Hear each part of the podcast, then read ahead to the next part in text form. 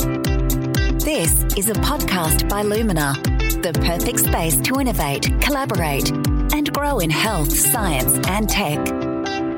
Dr. Shahina Braganza, welcome to Health Tech Talks. Thanks, Rebecca. It's really lovely to be here. You're a senior emergency physician at Gold Coast Health, and over the years, you've held a number of senior leadership positions. You're particularly passionate about the non technical skills in medicine and have a keen interest in well-being and resilience of healthcare professionals. In addition, you have various commitments with the Australasian College of Emergency Medicine and the One ED Wellness Program, which we'll talk about today. It's really wonderful to see you, Shahina, and to have this opportunity to chat with you again. Let's start with emergency medicine, Shahina. Why did you choose that profession? Uh, that is an excellent first question, Rebecca. I think if you had told me, even when I was a junior doctor, that I would choose emergency medicine as a specialty, I would have thought that you don't know me at all because I'm a person who loves order and predictability and being methodical, and emergency medicine is pretty much the antithesis of all of that. Probably the answer to the question is twofold. Firstly, when I did emergency medicine as an intern, there was almost an intangible sense that I had found my people and found my tribe my colleagues in emergency, the doctors, the nurses, allied health staff, etc.,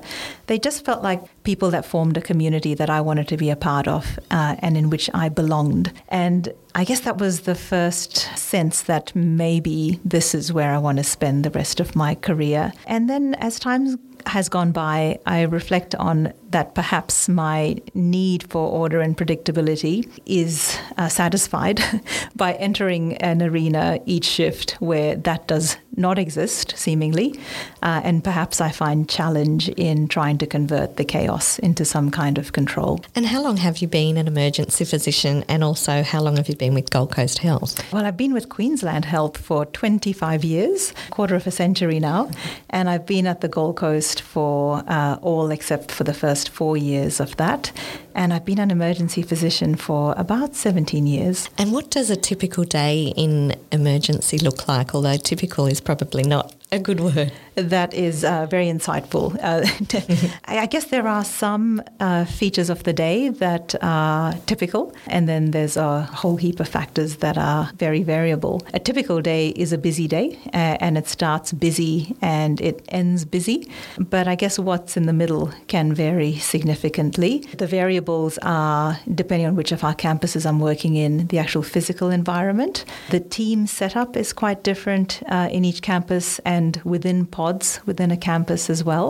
And then, of course, uh, the patients that walk through the door or are wheeled through the door uh, are very different. It is almost invariably busy in terms of volume of patients to be seen. And I guess probably what's changed over my time here is that I think the way that we do our jobs has definitely become more complex and I guess the challenge there is in being agile and adaptable and still delivering a great service, even though the demand has become greater. And Shahina, would some shifts you be on resus and other shifts not? Uh, yes, so at Gold Coast Uni Hospital, we have uh, five or six pods. Uh, resus, which is where we see the most critically unwell, a children's pod, where we see everything uh, in children. We have a less acute area of the ED, which is still very acute medicine. We have minor injuries and we have short stay. And then at Robina, we kind of have uh, equivalents of all of those, but slightly different setup. And so some shifts you might be working in resus and other shifts within the less acute but still acute area. Yeah, that's exactly right. And, you know, again, that's a significant evolution from when I started working in emergency medicine at the Old Gold Coast Health facility. Uh, we kind of saw everything in a almost homogenous area, whereas now, I guess our our setup has become a lot more segmented. Shahina, can you take us back to the time in your career when you recognised the symptoms of burnout in yourself? Uh, yes, that is uh, a very, very vivid recollection for me. And in fact, uh, I didn't recognize the symptoms of burnout for a very long time. So it was the year 2002, It was my fourth year of being a doctor and my first year here at Gold Coast Health, uh, my second year of being an emergency registrar. And I started uh, at the Old Gold Coast Hospital in January. And that sense of ED being the place where I belonged was really enhanced because I'd come from a bigger hospital to what was then a smaller hospital.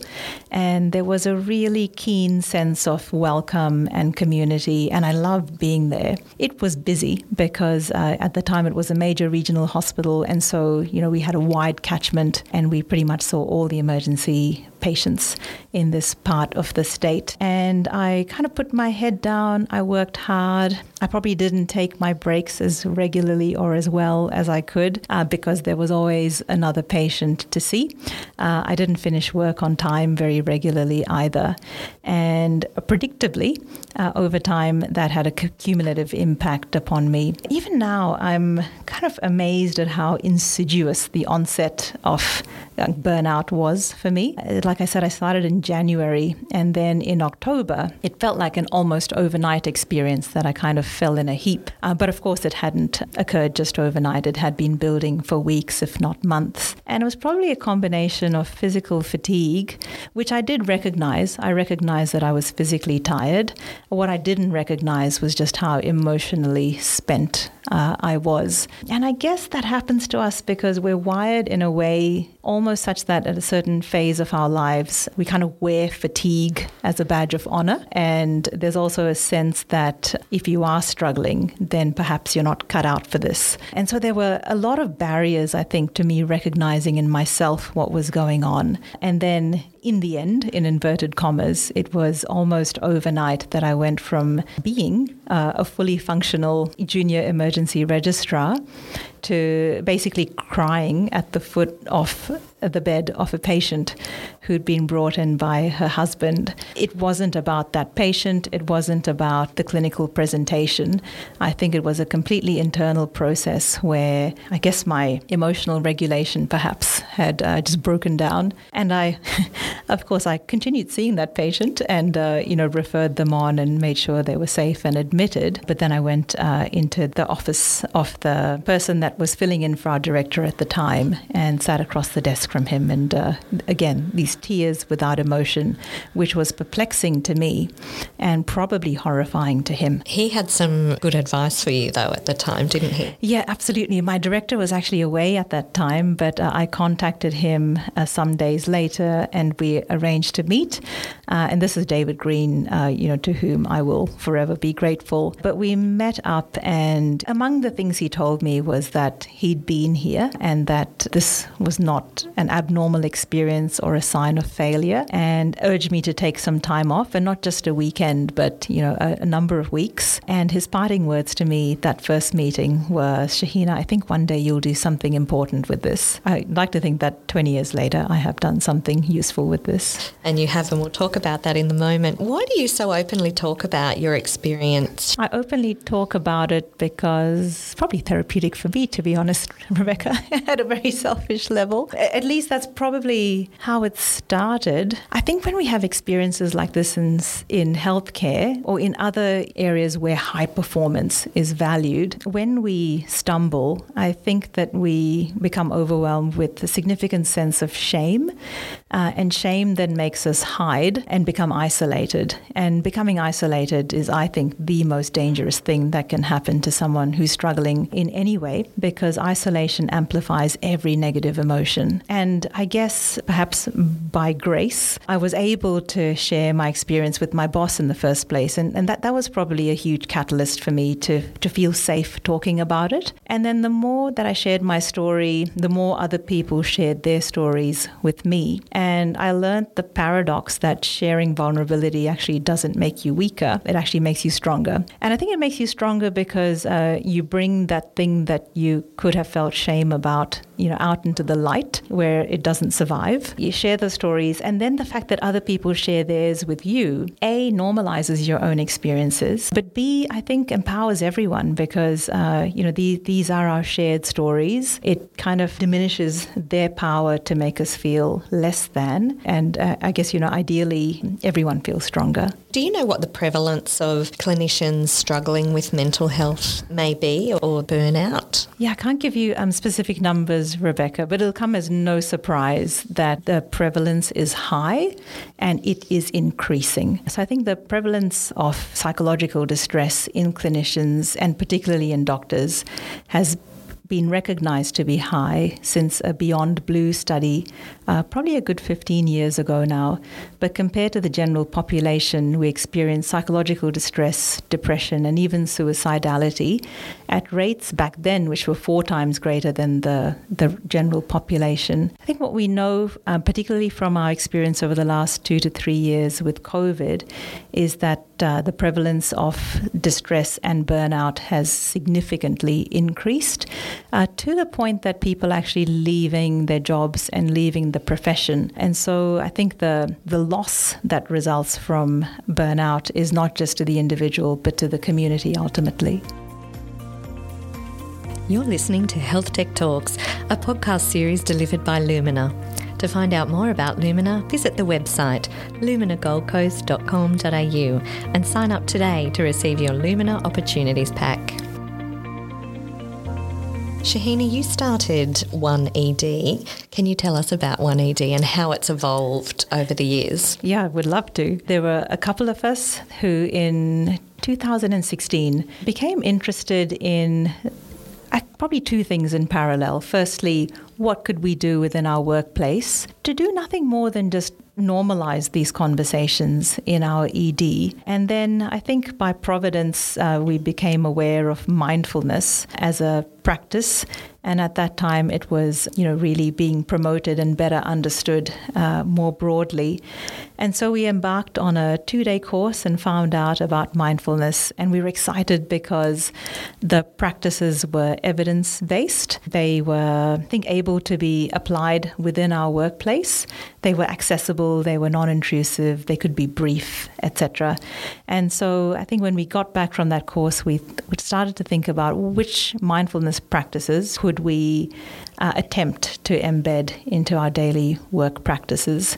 And that was back in 2016. And, you know, the program has evolved over the last six, seven years. Over time, I think wellness and self care are now a more tangible thing in our ED than they might have been some years ago. What does mindfulness in an ED look like? I have this you know vision of this busy ED, and then how do you fit mindfulness into that? I think uh, the ED is a perfect place to practice mindfulness and to practice becoming good at it. I think mindfulness in the ED looks like different things for different people, and some people probably practice some techniques w- without necessarily uh, putting the label of mindfulness on it. But I think every time we pause, or every time we reset, even if it's just momentary for, you know, a couple of seconds, that can be useful as just a little bit of a, a rest and a re energizing, I guess, for what is about to come. Some examples that might be useful in terms of how I employ mindfulness in my shift. We've got some formal activities, and then I guess they hope to plant some seeds in people's heads about what techniques they might use. But once a week uh, in our handover, we conduct a four minute pause and we do various things in that time. We might do a guided meditation together, or we might watch a wellness related video, or probably the, the thing that I appreciate the most is when one of our senior uh, doctors talks about something that they think might be helpful to the group. Uh, one of my colleagues has talked about uh, her experience of depression and how gardening really helped her. Another colleague talks about looking for rainbows in her shift. Another senior colleague has talked about looking for things to be grateful for each shift. And I think the effect of that, you know, when the senior doctors talk about their techniques, even if they might not overtly talk about the struggle, it sends a clear message that these techniques are important because they struggle, even though they're senior and very experienced. And I'd like to think that even the more junior people in the group then feel a greater sense of permission to have those experiences themselves. And often after these sharings at the pause, people will come up to whoever might have shared their story uh, and you know express some connection with the story or how it might have resonated with them or how they might have had the same experience, which uh, which always warms my heart when people might share a story they otherwise might not have. But I guess other ways that mindfulness can be practiced in the ED before the arrival of a resus patient, uh, when I'm washing my hands, I will just take a few moments to pay attention to that act of washing my hands in terms of the fact that I'm standing there for a few moments, uh, the feel of the water over my hands, you know, the, my hands uh, rubbing the soap and then drying. And it probably lasts maybe 10 seconds, but it's a little bit of a reminder to me that something big is about to happen and I'm going to focus my attention and we're going to take a step at a time.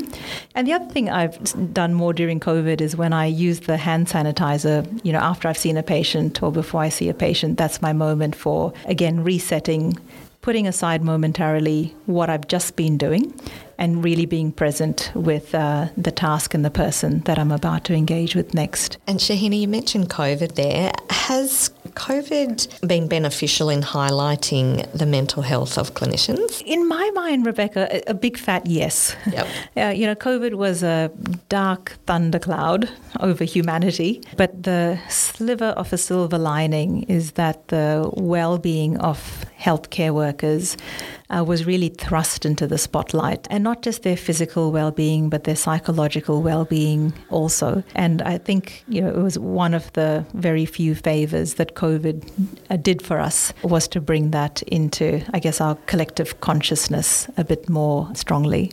Did you change the way one ED operated during COVID? Uh, we had to. For instance, with the Thursday morning pause, we were no longer in our handover room. We were doing our roll calls and handovers then on the ambulance ramp. Uh, and being in an outdoor, sometimes noisy environment, uh, that's where the ambulances would arrive, didn't quite lend itself to uh, a guided meditation, for instance. And so uh, we modified what we did during that four minute pause. One example is uh, one of my most beautiful colleagues, Krista Bell. Uh, she would love to do a four minute stretch during that time. All of these pause activities are totally optional because we understand that you know some people might enjoy them but some people might not but for those who did participate i think it was just a moment of pausing but also then engaging in some nice gentle stretches and krista would always end with a kind of scapular stretch which effectively looks like you're hugging yourself. And so she'd finish with, you know, by saying, uh, and you know, to finish up, we're going to all stretch our scapulars and give ourselves a hug. And it's going to be the only hug you're going to get today, so make the most of it. Shahina, what would you like to see introduced to better support the mental health of clinicians? Rebecca, I think there's there's a few things that I would love to see, and probably, yeah, you know, to kind of encapsulate it, I'd love to see a better understanding of the concept that the wellness of an individual clinician is dependent on probably three main factors in my mind in terms of a framework. Uh, there's the individual who takes ownership of doing what they can to optimize their own well-being at a physical and psychological level. I think there are activities that departments can engage in to help people to feel supported and that you know they're with peers who are like-minded and who are there basically to look after each other as well as themselves. And then uh, you know it takes huge organizational commitment as well. And we know that when organizations pay attention to operational issues like um, fatigue management, rostering, access to leave, and how errors are dealt with, we know that when that is done well, that that benefits individual clinicians. You talked briefly about the stigma around mental health and our own well-being. Is that still a barrier to some clinicians talking and seeking help? Uh, I think it is a barrier, and I think it's probably a bit heterogeneous. I'm going to hazard to say that probably some demographics of clinicians probably still struggle more. It's possible that older generations, uh, of which I'm now a part, might struggle more than younger ones. Uh, and certainly anecdotally, when I speak now to the new interns coming in, they just seem to be so much more aware, so much more comfortable with talking about wellness and struggle than my generation would have been 20, 25 years ago. And that really fills me with hope and optimism that uh, if we don't see this sorted in my career span, we hopefully we'll see it significantly progressed, at least with the, the current young generation coming through. And Shahina, we're doing the interview today from Lumina, which is on the lovely sunny Gold Coast today. How can Lumina support innovations and new collaborations to keep advancing the support of our healthcare professionals? I guess from my personal perspective as a, a busy clinician on the front line who hasn't really had the time or, to be honest, the expertise to do much in the way of research, what we've built, we've kind of made up as we've gone along and we've felt our way through based on what we thought would be helpful. But I would love to see more of that structured research and academic rigor applied to what we think we know by feel, but to, you know, just add some gravity and veracity to what we're doing. Shahina, you've worked at Gold Coast Health for many years, as you told us. What keeps you on the Gold Coast and at Gold Coast Health? Uh, I guess what keeps me at the Gold Coast and Gold Coast Health is family, really. A really revered colleague of mine, Leo Maneros, uh, one of his quotes was, It doesn't matter what you do for work as much as it matters who you do it with. And I guess, you know, the people that I do this work with are what keeps me here. Because as we talked about earlier, what comes through the door is variable.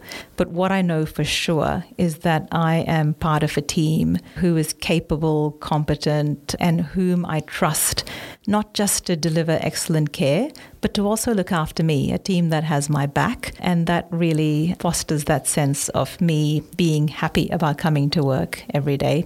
And then, of course, you know, the Gold Coast is a place that people pay lots of money to come uh, and holiday at. And I get to call this place home. Such a blessing. And finally, Shahina, when you're not busy saving lives and caring for people in the emergency department, how do you like to wind down and look after your well-being? Probably the answer to that question has evolved a little bit over the last couple of years. I still love drinking coffee. I love reading uh, non-intellectual uh, novels. uh, but probably the new thing that I've picked up in the last couple of years is playing netball in a team. And we have a relatively new work-based team of doctors and nurses. We play netball on a Monday night, I have discovered that I am far more competitive than I had recognized before. And I've also discovered that picking up netball for the first time in a long time in your late 40s is not the wisest thing to do for your body. uh, but nonetheless, just the team spirit that is invoked and just the, the fun and the hilarity of it is something that really energizes me. And what position do you play? I play goal defense. I'm a bit short for goal defense, but apparently I have a reasonable leap. Excellent. Shahina, it's been an absolute pleasure talking with you. Thank you so much for your time. Oh, the pleasure's mine, Rebecca, and it's lovely to see you again. To learn more about Lumina and how we work with health tech startups, visit luminagoldcoast.com.au. And don't forget to sign up to receive your Lumina Opportunities Pack today.